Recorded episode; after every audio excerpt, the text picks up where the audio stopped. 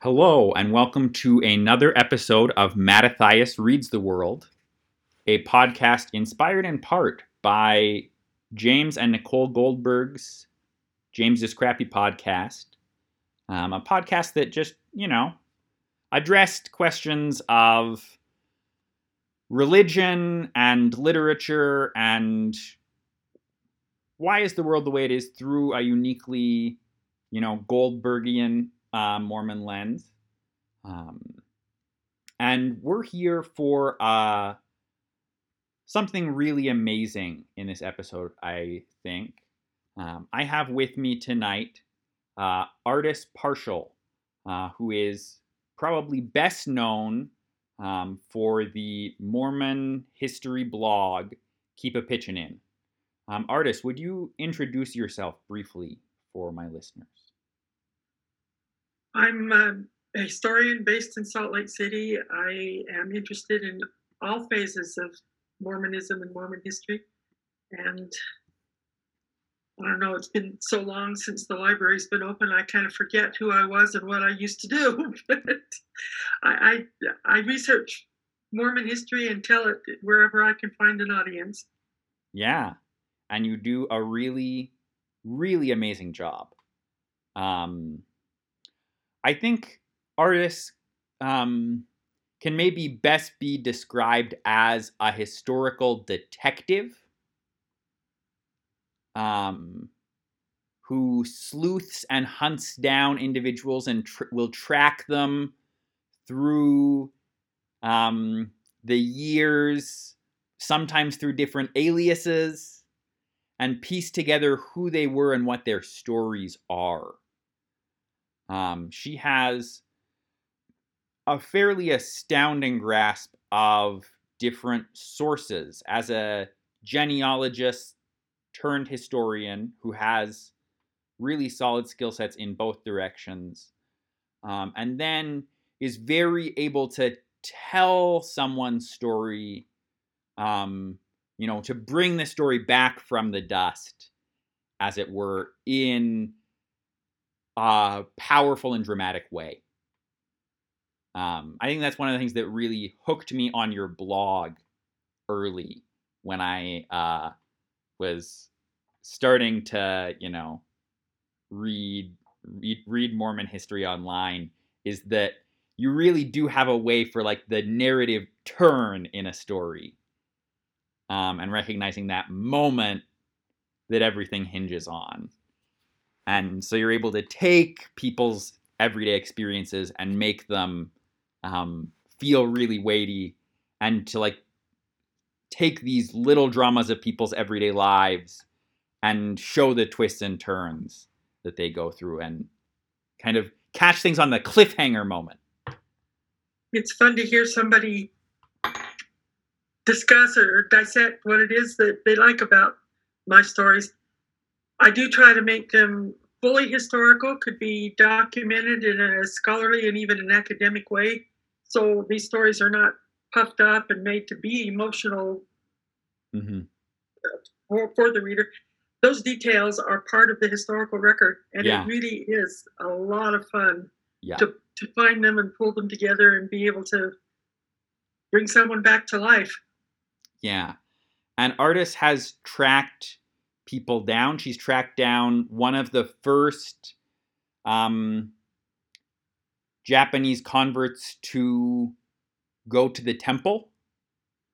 Um, she tracked down a tremendous amount of detail about the Armenian saints in Lebanon in the early twentieth century.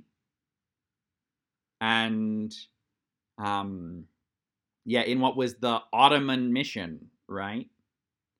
Yeah, the name changed different yeah. times too, to political feelings. So yeah. It was the the Armenian mission, let's just call it. yeah, yeah. Um, but within the Ottoman Empire, and then within Turkey, um, following the Ottoman Empire briefly. Um, but um, through through tremendous tragedy, right? And how did they survive? And how did they identify that as a as related to their L D S experience and their Mormon identity. Um, you found, like, some real hair-raising stories. I remember the one about the uh, teenage uh, sweethearts, church members who ended up going on a carjacking spree around the country to try to get to Salt Lake to get sealed?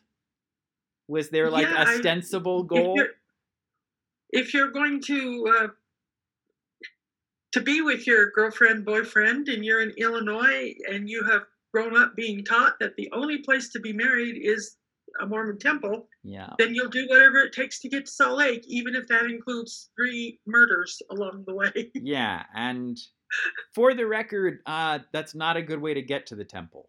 Um, but, but yeah. And so from the, you know, sort of tabloid, shocking side of Mormon history, um, to, um, Mormons at their best, Artis has done a really powerful job of telling the stories of everyday Mormons and of being an advocate for a certain approach to Mormon history. Right, because it's it's you who I think really is pushed to kind of move from a history of the hierarchy that looks at the church as made up of leaders and missionaries to... That's right. It, it, there's a long-standing, I mean, thousands of years long-standing yeah. idea that history is a narration of the events of great men. Mm-hmm. Generals and presidents and so on, and we do that in the church too, except yep. that they're prophets and missionaries. Yep. Other ways yep. of approaching history, other people's yeah. stories to tell. Well, and and one of the things with that is that the thing with prophets and with missionaries is that they keep a lot of records, and a lot of records are kept about them, right? And so it's really easy to do the biographies of the presidents of the church, right? The office of the first presidency, right? Like, keeps all the minutes and agendas and diaries and letters and all of that. Everybody knew that anything they said or did was important, so they yeah. kept track of those records. Yeah. And lots of missionaries keep journals, and missionaries keep the baptism records and the teaching records, and especially in new areas of the church, right? In some ways, we often get the missionaries' perspective on how things are happening, not necessarily their converts' perspective.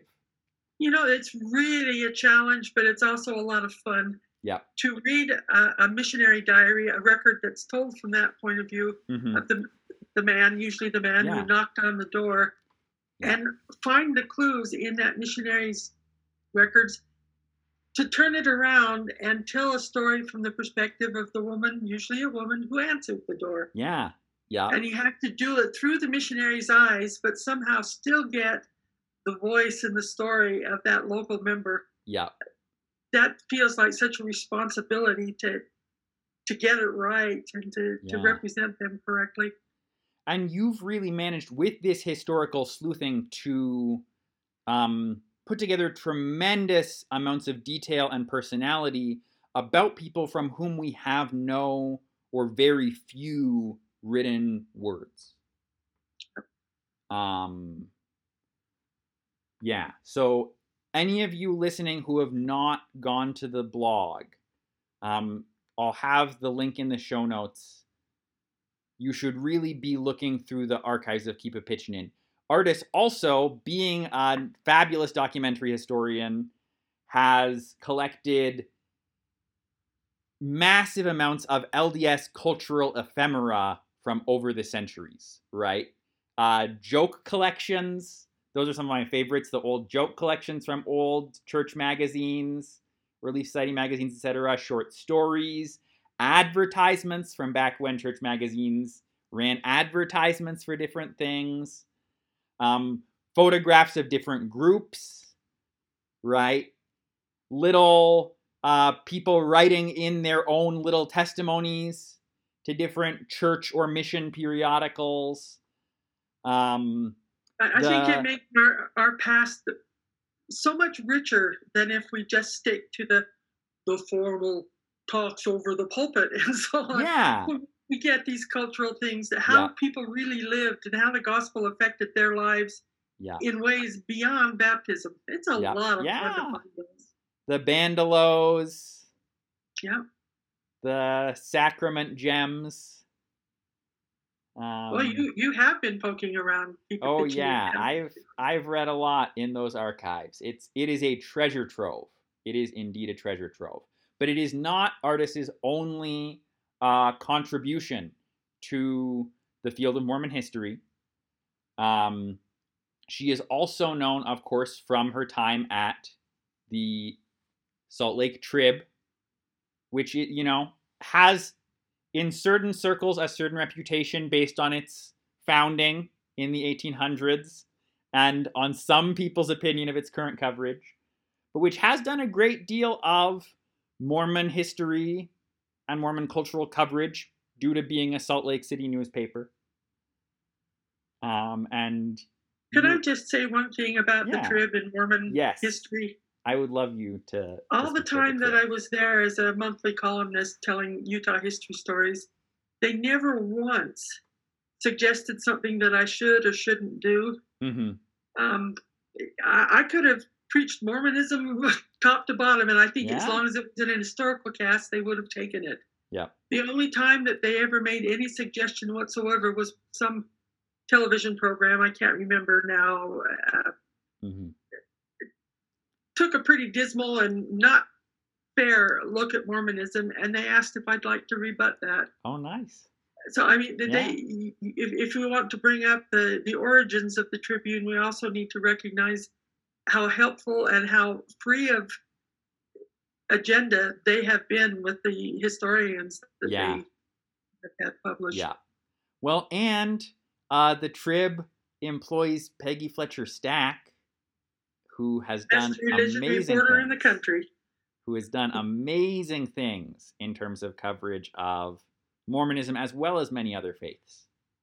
Yes. Um, and who is another great, great of Mormon religion and culture, um, writing and reporting.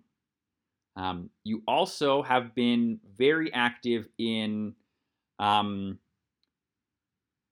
seeking to increase the awareness within Mormon study circles of African American history and of the history of Black Latter-day Saints.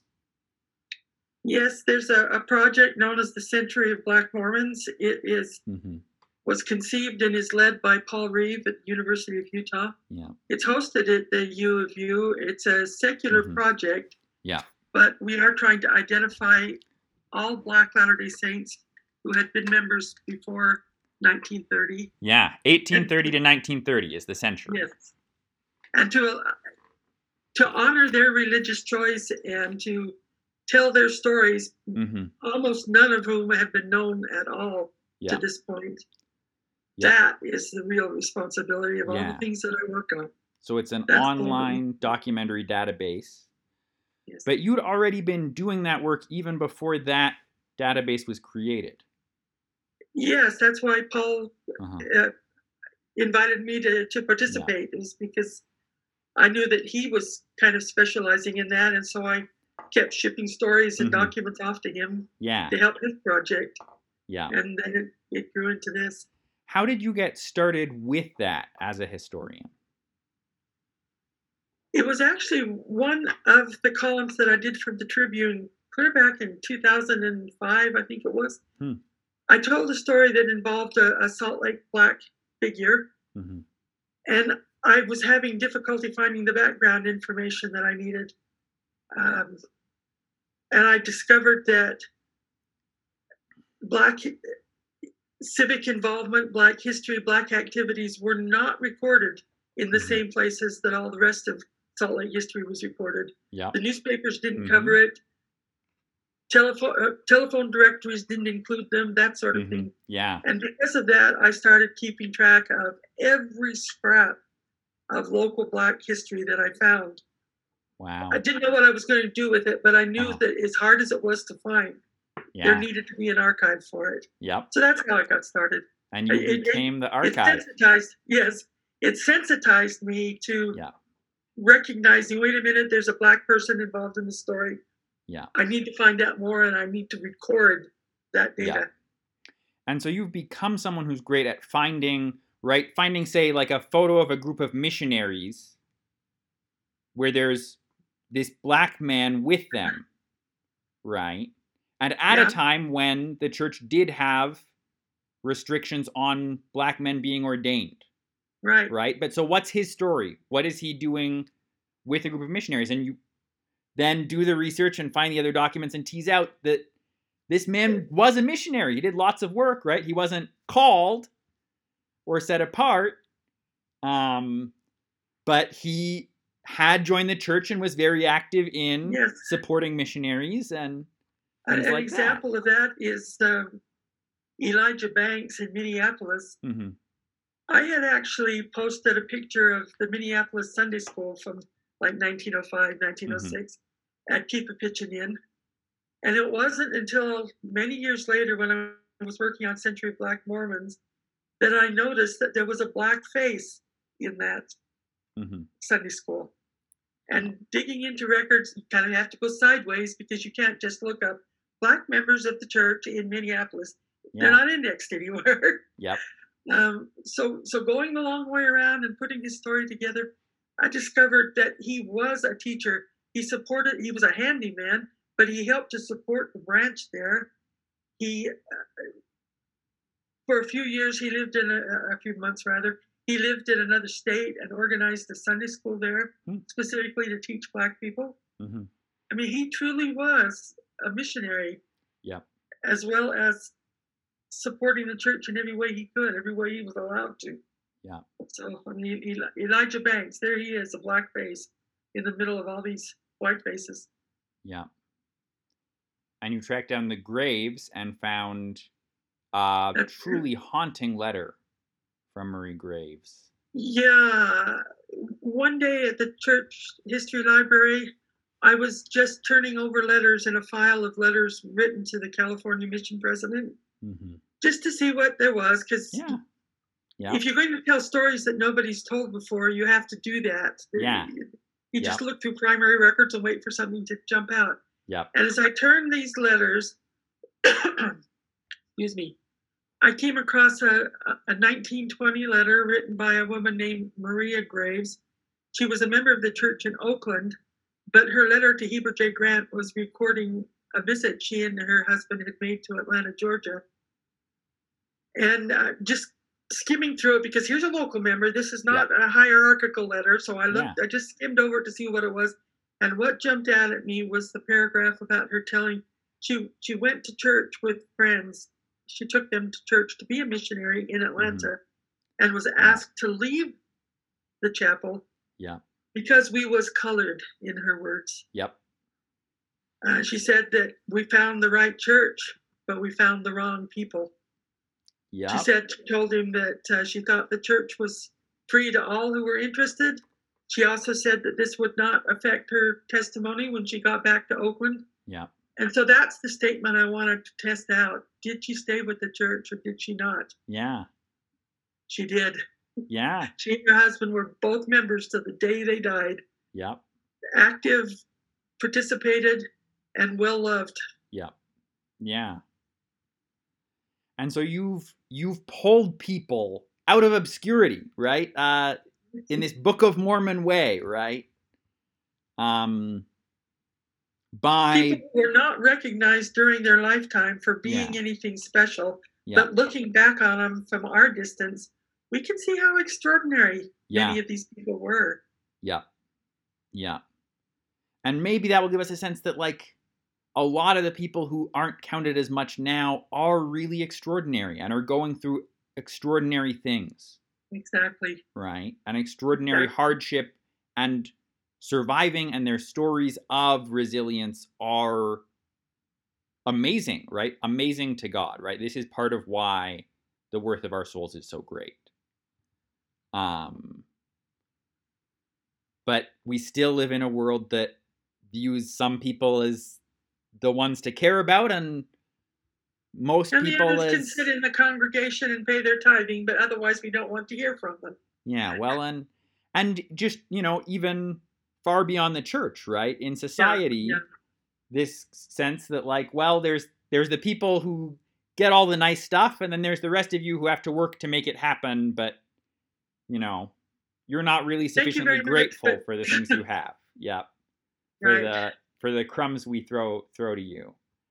Um and yeah, it's just this tendency over and over for a for us to think of just this small percentage of people as they're they're the really important ones who have the important stories, and everyone else is just sort of along for the ride. They're an um, anonymous mass. They're not individuals. Yeah. They're just this. Yeah, they're the, the membership or the citizenry yeah. or whatever. Yeah. Yeah. Um. Yeah. But what if we can learn to see everyone's stories more? Um, which, what I would really like to talk about tonight, um, is this idea of of memory. And also of mourning, right? That there is, in remembering the past and in remembering these amazing lives, there's also the grief, partly the grief of knowing that these people weren't necessarily given the honor or recognition that they were due in their lives. And also the grief that they're gone, right? That they're gone now. Right. Um, and these are, I think, really core parts of human experience, and especially religious experience, right? To remember and to mourn. Um, and especially for us as Latter-day Saints, right? Our our scriptures remind us over and over again, remember, remember, right? I don't know the statistic on how many times it says remember in the Book of Mormon, but it's a lot. It um, is. It's noticeable. Over and over, they're saying, remember this, remember this, remember this. Um, and then the mourning, right? That um, the part of what we're supposed to remember is that, like, it ends tragically. Um, and where for us are, you know, some of our core covenants, right? We have the sacrament, where we're covenanting to, to remember always Jesus Christ, right? Um, and then our baptismal covenant, that as we understand it from um, this sermon in the Book of Mormon, this baptismal sermon delivered by um, Alma, who had been a priest of King Noah, and then uh, abandoned that life. He says that to be baptized is to be willing to mourn with those that mourn, right? It's yes. saying, I recognize that life is sad, and anytime someone is grieving, I'll join them. Um, that's like a, that's a heavy covenant to make, right? To say, I'll mourn with those who mourn. It is heavy, but it's also something that I think is relatively easy to do if we just train ourselves to notice and to realize that today, this is an opportunity to mourn with those who mourn. Yeah. It doesn't require us going on long journeys or investing massive amounts of time or money. Yeah. It's just being human. Yep. Yep. You Which can is mourn. Harder for some than for others, I admit. Yeah. You can mourn at home, right? All you have to do is is give that part of your heart over to someone else's pain besides your own. Um, but I think there is a sense in which in doing this, right, that this is part of what makes our burdens light. Yes. Because then, like, our own griefs and our own sorrows kind of get joined to the They're whole collection. They're carried by a lot of other hearts and shoulders, and it, yep. it makes the burden a lot lighter. Yeah, yeah. So those are those are the kind of general things that we want to talk about. Okay. Um, and specifically in the context, right? It is now October um, of the year twenty twenty. We're coming up on All Hallows Eve and All Saints Day and All Souls Day. Um, in the in the Catholic tradition.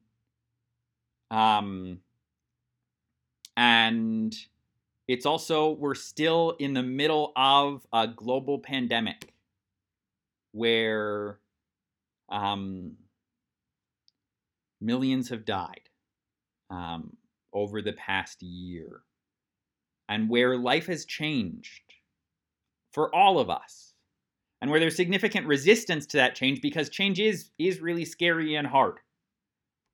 Um, but where these changes are about how do we figure out how to protect each other and protect the most vulnerable, right? And how do we adjust to the reality of this particular disease?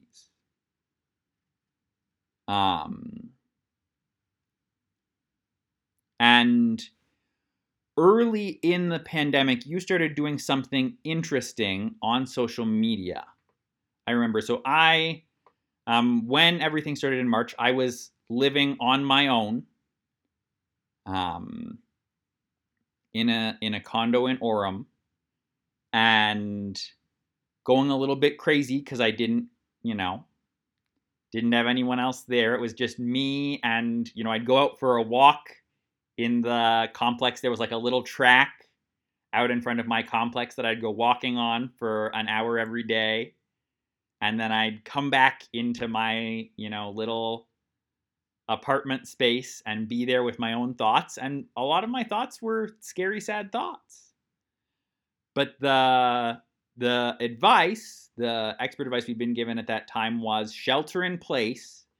And if you shelter in place and we avoid large group gatherings, we'll be able to prevent transmission. We'll be able to save a lot of people's lives, right? Um, and so I was trying to do that, but it was it was hard. And you started posting on Twitter. Every day you would post the name of someone who you were staying home for. Yeah, dedicating the day to that person, trying to make meaning yeah. out of staying home. Yeah. So then your isolation and the anxiety and the suffering, it wasn't just this loss of all of the other places that you could have gone and things you could have been doing. And it wasn't just you stuck there with your fears. It was you making this active choice to, as, you know, as with, say, when we fast and we dedicate that fasting to some person's need or to something else. Um, you were dedicating your own isolation, recognizing that we're, we are doing this for others. But if I can do it for a specific other, it's easier to do it for one specific other person I can think about when it's scary and hard than to do it for the nameless mass of everybody. Right. And that had an impact on me, and I started trying to do that as well uh, to help me um, through those early weeks um, until I'd kind of gotten in the habit of being able to be on my own with my own thoughts right. in the same space. Until you had adjusted to the change that you yeah. talked about earlier. Yeah. Yeah. Um, and then a little bit further in the pandemic, you started something else. Um, something that I think is amazing and is a gift to all of us, and that I think really will benefit a lot of future generations. Um, one of the first things that people started observing as the pandemic spread um, in March Uh, twenty twenty was how a lot of the things that were happening were these sort of flashbacks to one hundred years before. Because from nineteen eighteen to nineteen twenty, there had been a global flu pandemic with a new, deadlier strain of influenza that sort of washed over the globe and killed, I don't know, I, I don't know which killed more people, World War One or the pandemic. Well, definitely the pandemic, um, far more people yeah. died in the pandemic. I, I don't know the numbers. It's it's hard to weigh those things, right? It's hard um, to know, but they estimate that about fifty million people worldwide died of influenza or its yeah. after effects. Yeah. Um. And so with that, as that started to be on people's minds, you started doing documentary research on the nineteen eighteen pandemic and sort of posting newspaper articles and things from the early stages of that pandemic to kind of say, like, yeah, we are going through the same things again. Here's what it was like. yeah, I was deliberately pulling out articles that had parallels to things that were new to us in March and April. Yeah. Now yep. they're old hat, but it, it yep. was amazing yep. to find how many parallels there were. Yeah. And with that remembering part, right, with the memory to say, like, look, this this is new to us, but people have been through this before and they got through it. And they figured out ways to get through it. And if we could learn from the things they did to get through it, maybe we maybe this would be easier for us, right? If we could learn from their successes and from their mistakes, right? And avoid some of the things. And that was very interesting to see in those early, you know, in that first month or two as you were posting those. Um, and then you switched over. I don't remember exactly when it was. Um, but you started posting um, uh, who we lost. Um, as kind of observing, one of the things that people started observing with the pandemic was there, because of, right, you're trying to avoid um, infection. You're trying to avoid groups of people who could spread an illness to each other. And that meant we, we can't really have funerals right now, right? We can't be gathering to mourn for those who die, right? We have online obituaries as really our main way of remembering people. Um, but even like while someone is dying, they're not able to have their family with them frequently because the hospital is really restricting visitors because of the threat of contagion and of that being spread through that gathering. Um, and you started, in order to help us kind of work through that present grief, doing uh, processing of the grief from a century ago. And you started posting the names and frequently the photographs and little biographical information, what you could piece together for Latter-day Saints who died in that pandemic a hundred plus years ago. Yeah, they necessarily had to be brief because they were tweet length. Yeah. And I tried to show the full name of the person and where they lived and what evidence they were that they were L D S, because I was mm-hmm. focusing on L D S yeah. losses, and an indication of what happened when they died. Mm-hmm. Maybe a clip from a funeral program or a picture of a, a gravesite yeah. and a list of their nearest survivors. Yep. To get an idea of who it was that were the chief mourners yep. when someone died. Yeah. Yeah, that started as an accidental project. I didn't intend mm-hmm. to do that. It, yeah. Um, I, I'm always looking for little things that I can post on Twitter that mm-hmm. might interest somebody.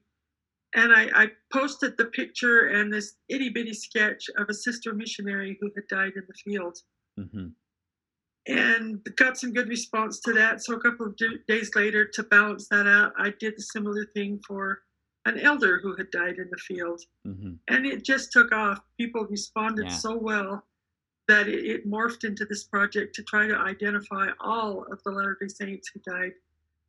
Those who I, I estimate there were about five thousand. Mm-hmm. That's a pretty rough estimate, but I think yeah. there were about five thousand that died worldwide. Yeah. And I, yeah. need to find them. Yeah. And that's what you excel at, right? Is the sleuthing.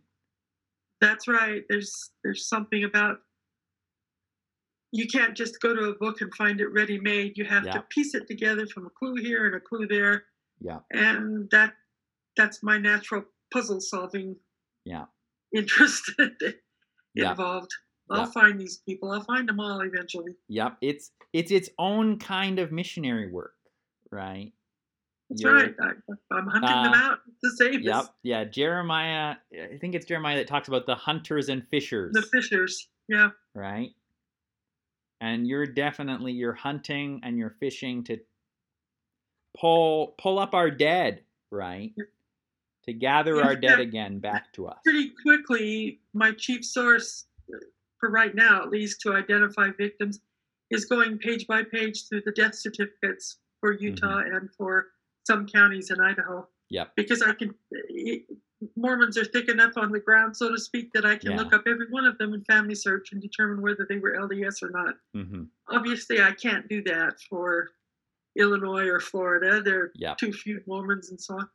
But when yeah. the Church History Library is open again, there is a specific record that I know mm-hmm. that I will search, and I'll be able to find. It, it will depend on the efficiency of ward and branch yeah. clerks around the world, but I'll be able to identify many, many, many more from yeah. other places. Well, and those are membership records? Yeah, the during missions? the period that, that we're interested in, there was an annual report called okay. Form E that was filed huh. that had one page that listed everybody who was baptized in the, the ward that year, yeah. all those who were blessed, all those who came home from missions, all those who were divorced, all the... all those who died, and there is a column, yeah. what did they die of? Huh. They used to compile social statistics. Yeah.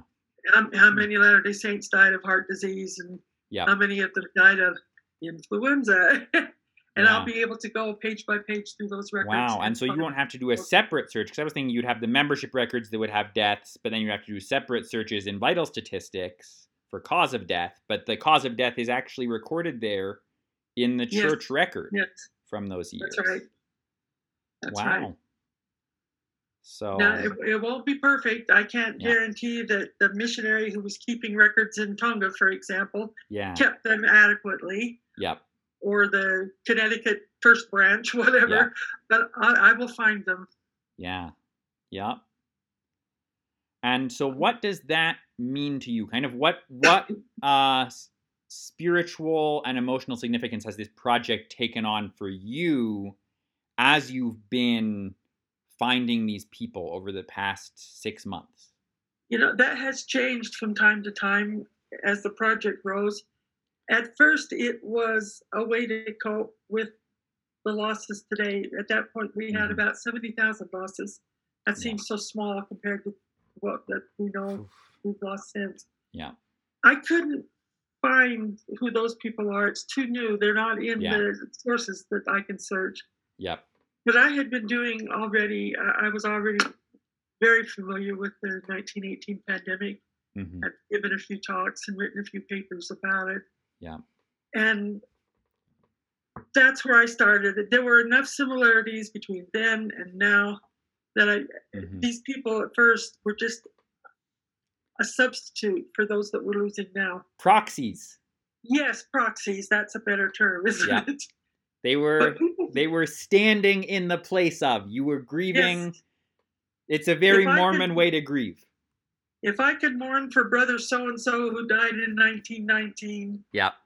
that is a, a, a way of mourning for this person that I do not know who died last week, yeah. who is just as deserving. Yeah. But the people responded so well, and a lot of people sent me messages, please yeah. don't forget my cousin so-and-so or yeah. my great-grandma so-and-so. Yeah, people were reaching out to you with their own dead, who they had yes. remembered. And it, the project's meaning changed for me then, that I realized that it, it really could be a help to other people. It wasn't just mm-hmm. satisfying my need, it was yeah. satisfying others. Yeah. Last week, I got a message from a non-Mormon historian of Canadian religious history mm. who sent me the names of some Canadian Latter-day Saints who mm. died. It's gone beyond church yeah. members yeah. to people who want to be sure that people are remembered. Yeah, yeah. It, yeah. It, I, I don't know. As I, I obviously... my knowledge of these people is quite superficial. It's it's a very important details of their lives that I'm pulling mm-hmm. together, but I really don't know them. Yeah. But it feels like I do in the sense that they could be people in the pews with me. Yeah. Yeah. I, I I've also noticed as I've gone through, I, I always try to find a baptismal date mm-hmm. to show that yes, yep. this person was L D S. And as I do that, I notice how often their family members did their temple work for them, how soon they did it after death. Mm-hmm. For most of them, they tried to do it within a few, a matter of a few months. Yeah. They, it suddenly the idea of salvation and exaltation as families and so on yeah. suddenly meant something to these people yes. who may not have been married in the temple in life, for instance. Yeah. Yeah. But they wanted to be sure yeah. that these children that they had lost, that it was only a temporary loss. It, it yeah. So that added a d- dimension to yeah. what the project meant to me. Yeah, I'd like to do a paper out. after I finish this yeah. where I analyze how quickly people went to the temple. Yep. I, I just, that yeah. serves as a, a proxy for a, re- a reawakened religious feeling, I think, yeah. that could be worth looking at. Yeah. Yeah. But it it has changed from time to time according to my needs as much as anything to what this. Yeah. I, I've gone through the, the same phases that I think everybody else has, where you, you suddenly run up against the emotional wall and you don't know how you're going to break through. Yeah. This project has given me something to focus on, something that I can contribute and continue to achieve, even when my brain is numb. Yeah. That I can't do other work. Yeah. It, it, so that that's another meaning. Yeah. That it has for me. It's yeah. kind of saving me. Yep. And and isn't that what we believe about working for the dead? That we without our dead will not be made, cannot be made perfect, or however yep. the, the, yep. the wording goes. Yeah. Yeah. We need service them to others and they is a need service us. To yourself. We need them, right? We we often think about how they need us, right? They need us to do work that they can't do. Maybe we don't spend enough time thinking, often as Latter-day Saints, about how much we need them, right? And how we're not whole and complete without them. Without them. Right? And without yeah. that memory of them. Um, and I was just thinking as you were talking about how this this time amidst this global COVID pandemic really is, right, this real time of memory and of mourning, right, where we're caught with all these memories of kind of like what our life was like before March tenth or March eleventh. In the before time. In the before time. Um, and yeah, right? For most of us, that's still very different from the way things are now, right? Even for people who have kind of gone back to something more like a normal routine, the the the things it's surrounded by are still very different, right? Yeah. Um. And then there's the memory of this nineteen eighteen pandemic, right? There's the memory of those who we're losing now, right? And trying to hold on to their memories in the midst of all of this. And trying to even remember, right? Uh, one of the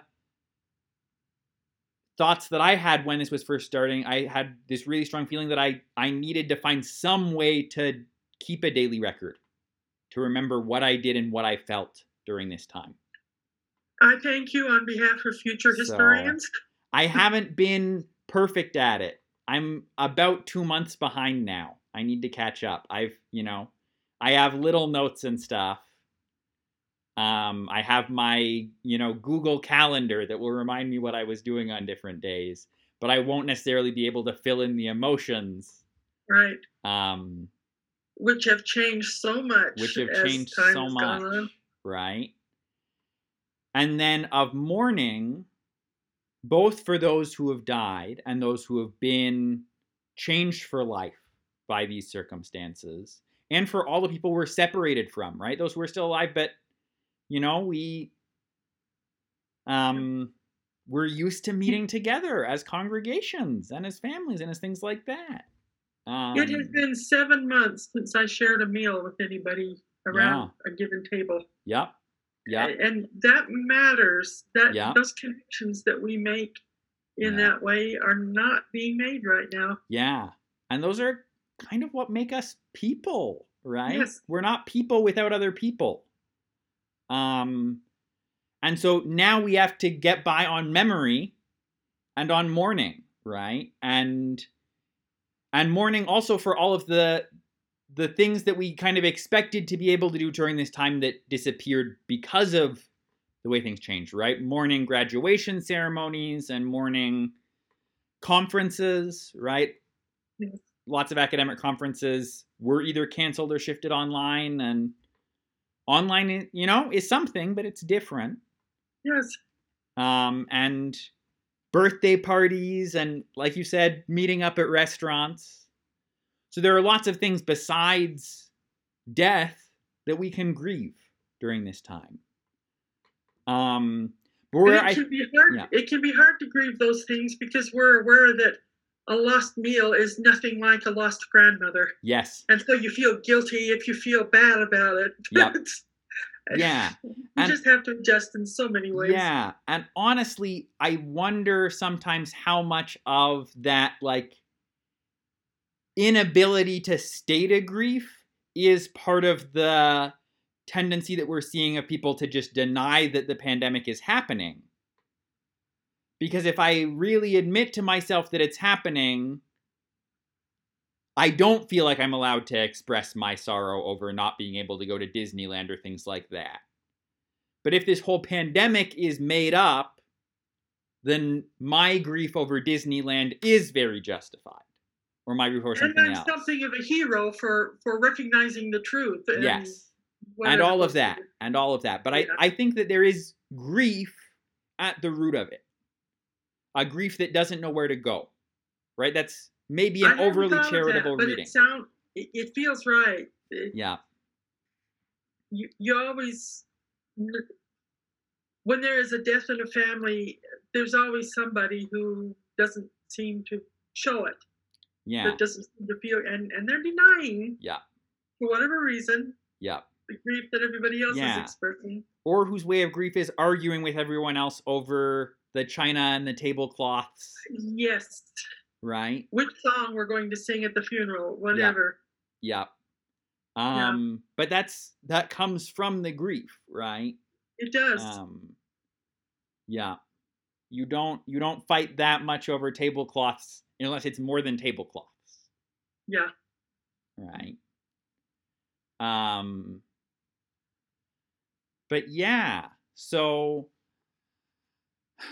I guess what I'd like to try and get at in the the the remainder of our time is from what you found here and from things you've seen in other historical documents, what advice do you have for remembering well and grieving well, right? So that we can so that we can reach that point of relief, um, and so that the grief can help us to be better and help connect us to each other instead of isolating us and instead of severing us from each well, other. I'm not a psychologist, and yeah. so I don't know that my advice means. yeah. I do think that we have to allow people to grieve in whatever way seems to work for them, yeah. even if it goes directly against what we think is normal grieving. Uh-huh. Yeah. It will catch up with everybody sometime. Yeah. And when it does, we need to be tolerant of somebody's anger or unnatural behavior. It just takes longer for some people. I mean, we have not.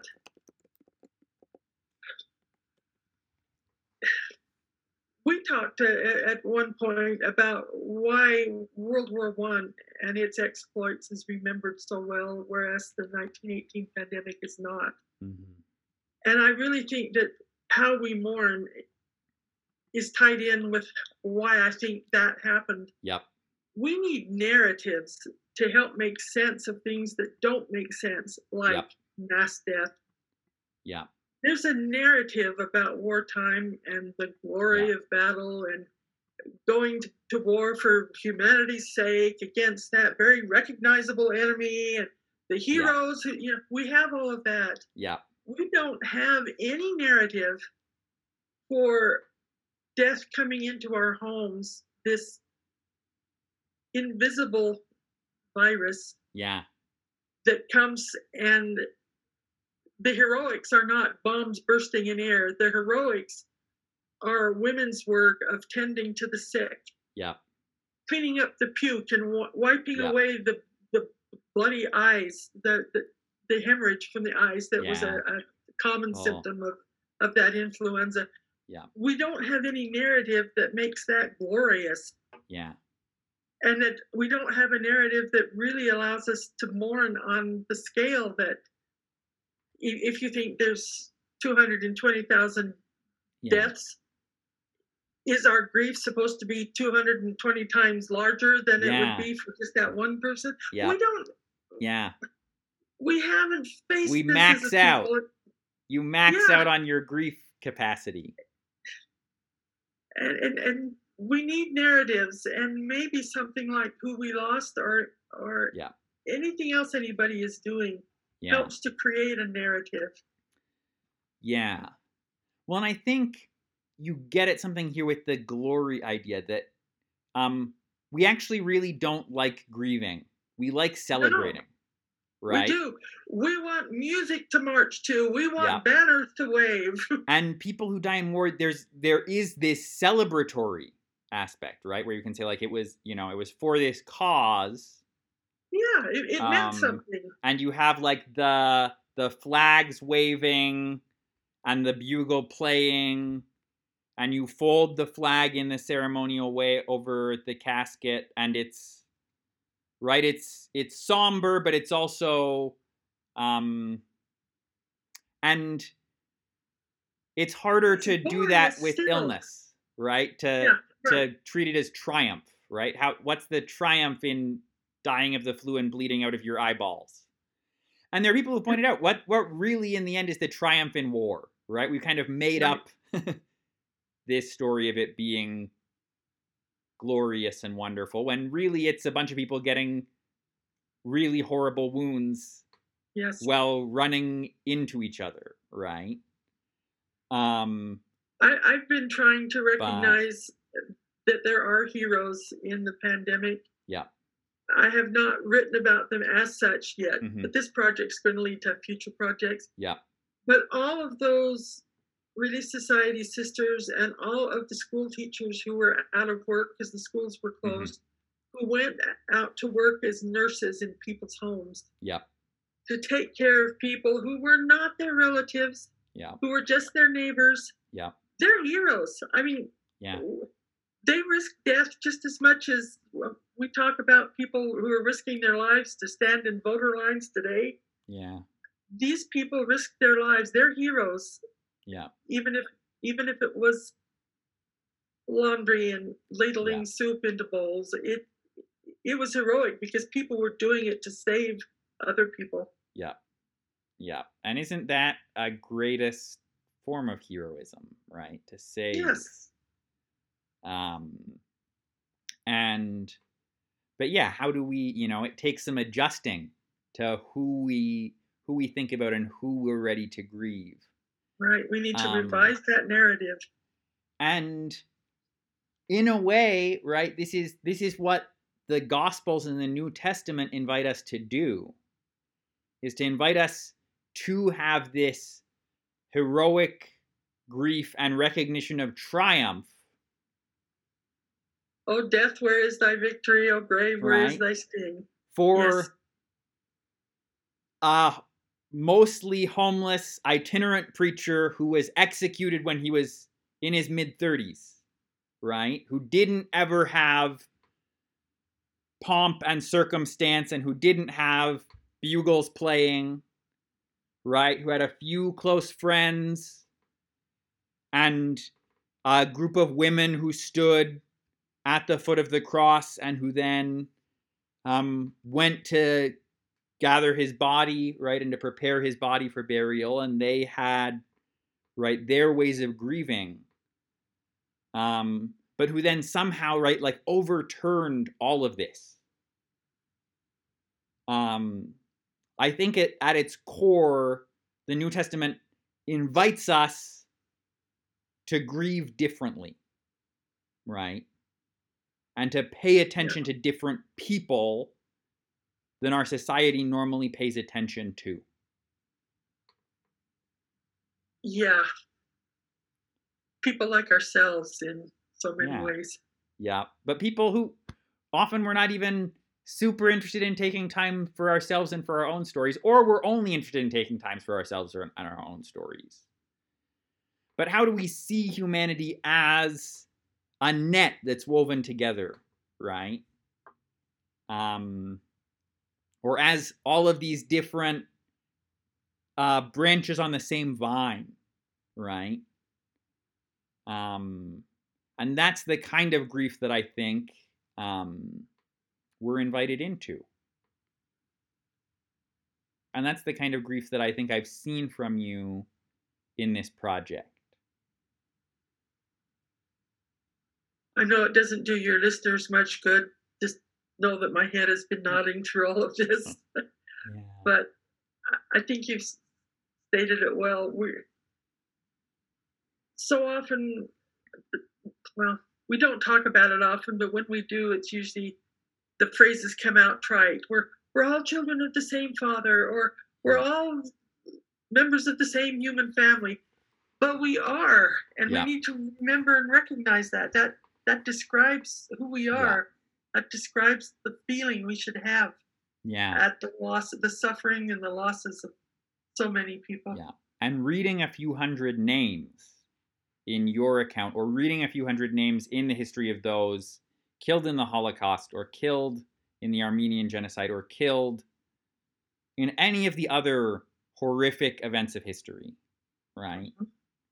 Or who just, you know, read through the obituaries in your local newspaper. These were real people with every real day, lives. And every day for a month, right? And you'll see humanity, right? You'll see yes. so many lives that were lived with what one person could bring to it, right? And you'll see what those people leave behind, right? Yeah.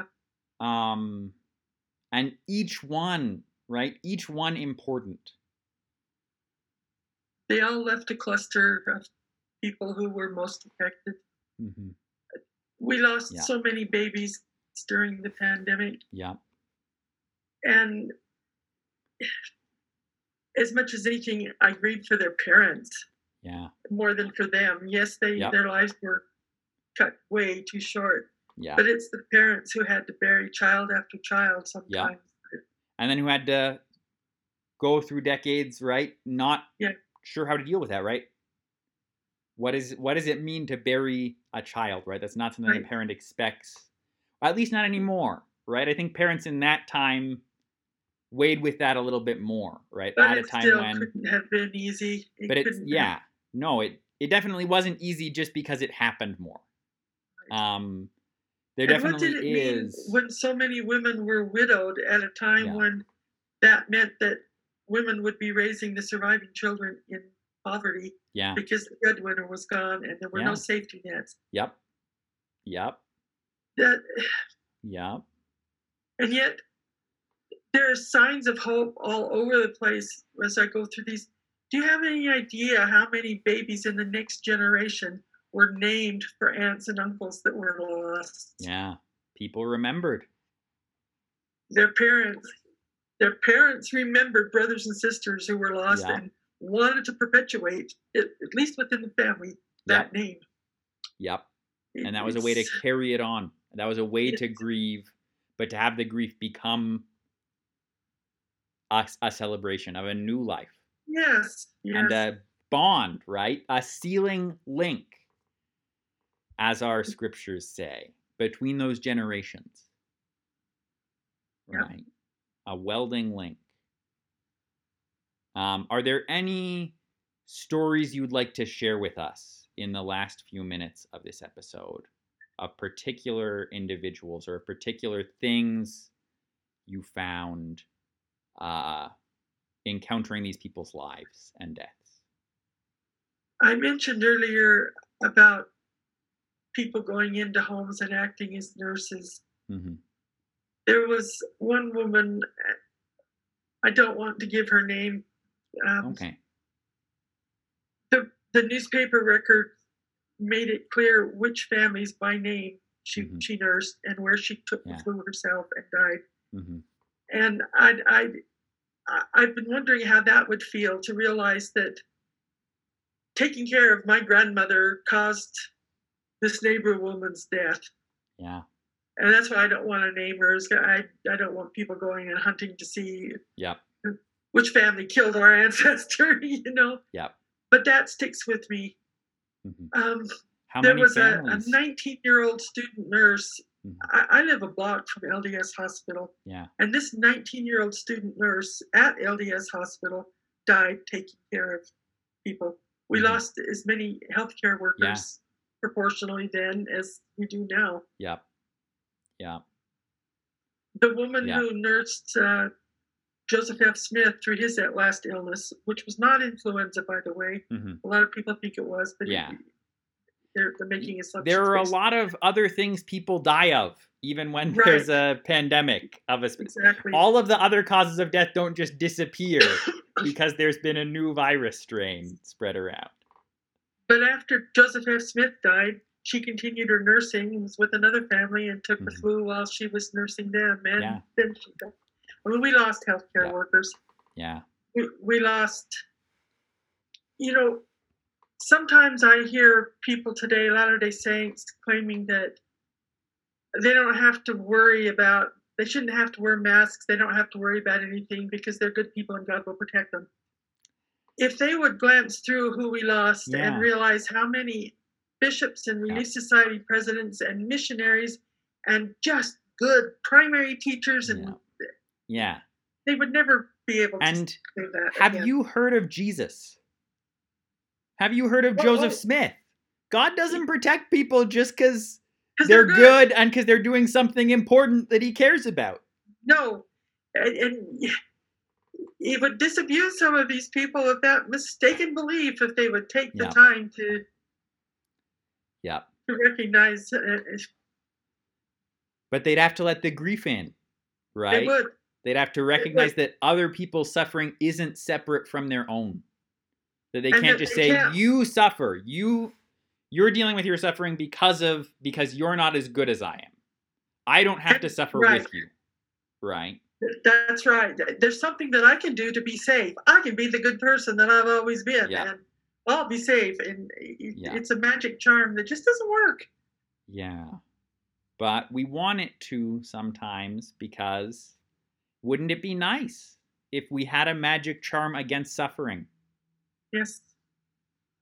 So if we didn't, if we didn't send our sons off to World War One training and have them returned in caskets three weeks later because yep. they died of the flu, it. Yep. Before ever leaving their training yep. camps. Right. Um. Yeah. Yeah. There was so, one young man that I think of when I think of the soldiers in that circumstance, uh, a town in southern Utah. He had a lame foot, so he mm-hmm. was not eligible mm-hmm. to, to be a soldier. Yeah. But they, the, they came up with roles, supporting roles that people could serve in. Mm-hmm. And he went, he found a yeah. position in a Colorado military camp that would allow him to serve despite his lame foot. Yeah. And so there was a parade, and, and there were musicians at the train station when he caught it in mm-hmm. southern Utah and, and came yep. up to head to Colorado. And yeah. he was the first one to come home in a casket. But his community loved him. Yep. Right? They were ready to celebrate him going off to do what he could. Yes. We have right. that narrative that, that he's he's doing his bit, and yep. off he goes, and, and so on. And, and we're, not, we're not prepared for them coming home that way. Yeah, and I'm not, but I bet you they were they were there grieving as well. No right, doubt. When he came back. No doubt. Um, but yeah, yeah.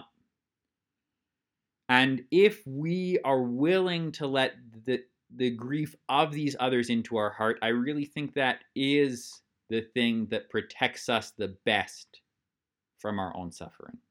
It doesn't prevent our suffering, but it does protect us from the ways in which it can make us bitter or hurt us or just sit there tearing us apart by letting our suffering be connected and be part. Yes, being part of something larger than ourselves, being able to approach our grief in stages.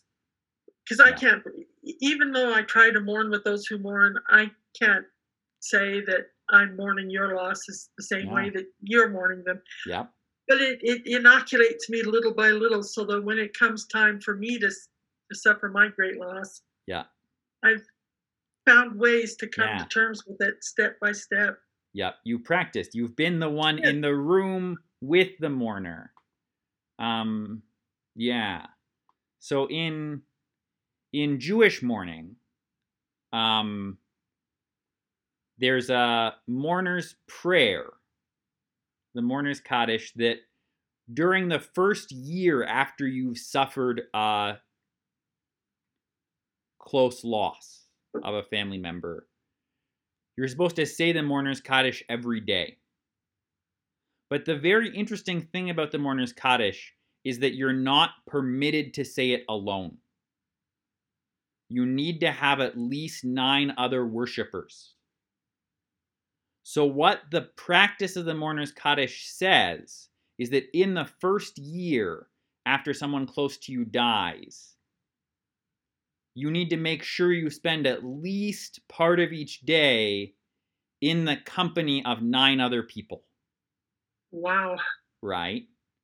And so that's one of the things that I think about a lot when I think about our covenant to mourn with those who mourn.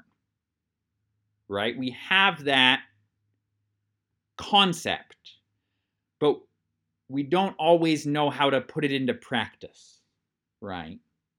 And that's a way of putting it into practice, right? That you that you have to find a congregation every day of at least ten people for and you as a mourner, and they're mourning with you, yes, right? Because that's culture-wide, everybody must expect it. So yeah. it wouldn't be like having to round up nine strangers and explain yeah. to them what you need. They nope. already know what they you They already need. know. They're there for the service. They're there for the regular daily prayer service at the synagogue.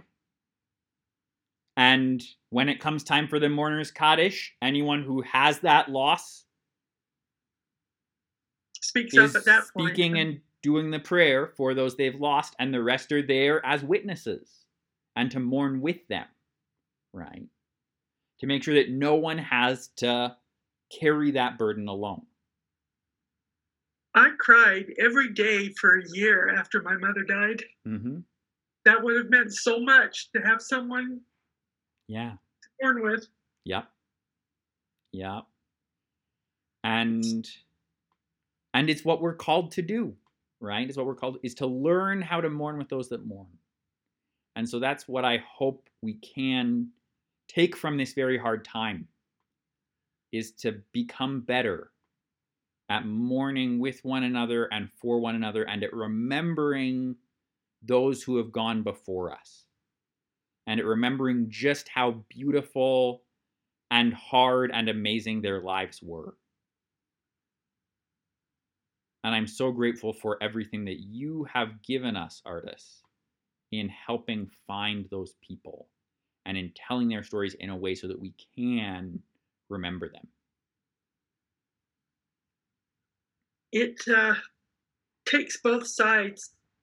I can find and I can post these stories, but it's the responses from people who read yeah. and want to talk about it that completes mm-hmm. the act. We Yeah. We need each other even for that. Yep. Yep. Yep. One thing that I have learned, just my research in general, is that, I'm going to get all religious on you here, but you know the scripture that, that the hearts of the children will turn to the fathers, and the yeah. hearts of the fathers will turn to the children, and so on. Yep. We usually think of that as our hearts turning, our hearts turn to them. But yeah. one thing that I have experienced over and over again is that their hearts do turn to us. They mm-hmm. want to be found every bit as much as we want to find them. Yeah. They want to be remembered as much as we want to remember them. Yeah. And it's a, it can be at times a very tender thing to do, to remember and to know that. Yeah. Even if you're sitting alone in a room, you don't have the other nine mourners with you. I am absolutely certain that these people are aware that we're thinking of them, and that it yeah. matters to them. It yeah. matters to me to, to know that or to hope at least that I won't be forgotten. Yeah. These people have not been forgotten. Yeah. And I think we all need to hope that about ourselves. Yeah. Yeah. And that we're not forgotten now. Right. Yeah. Even when we feel very alone. Right. Yeah. Um, and, uh, in saying, right, that their, their hearts turn to us and that they are there with us as we search for them. Uh, you reminded me of something that Scott Hales, uh, who also has has done work for the Church History Department and has done work in Mormon literature. But he he said once, uh, the dead make good friends. They certainly do. And I've I've experienced that. So, yeah. So, it you know, if you are someone who is not sought out friends on the other side of the grave, you should consider it. They're patient. And they're good listeners. They're very generally. responsive. And and they're they're they want to share their stories, like you said. They want they want to share their stories. So, and yeah. we can we can be the ones to to be with them, right? We without them cannot be made perfect. Neither can they without us. Right, that was the the great thing the prophet realized on the banks of the Missouri River, right? In that beautiful city they tried to build there. Um, that we we need the dead, and the dead need us, and it's so that our hearts will change, right? And that's what will get us through all these hard times. Um. I believe it. Thank you so much for joining me. Thanks. I've enjoyed talking with you tonight. Yeah. And um, please, please do look at the Who We've Lost uh, memorials um, on Artis' site and consider ways that you can um, find a way to take part in remembering and mourning those who have gone before. And, you know, this this is a time of year to remember those who you're already mourning for and to take some time to to l- let your grief take shape. And, and as Artis said, to let it take whatever shape it needs to take um, in order for you to remember them. All right.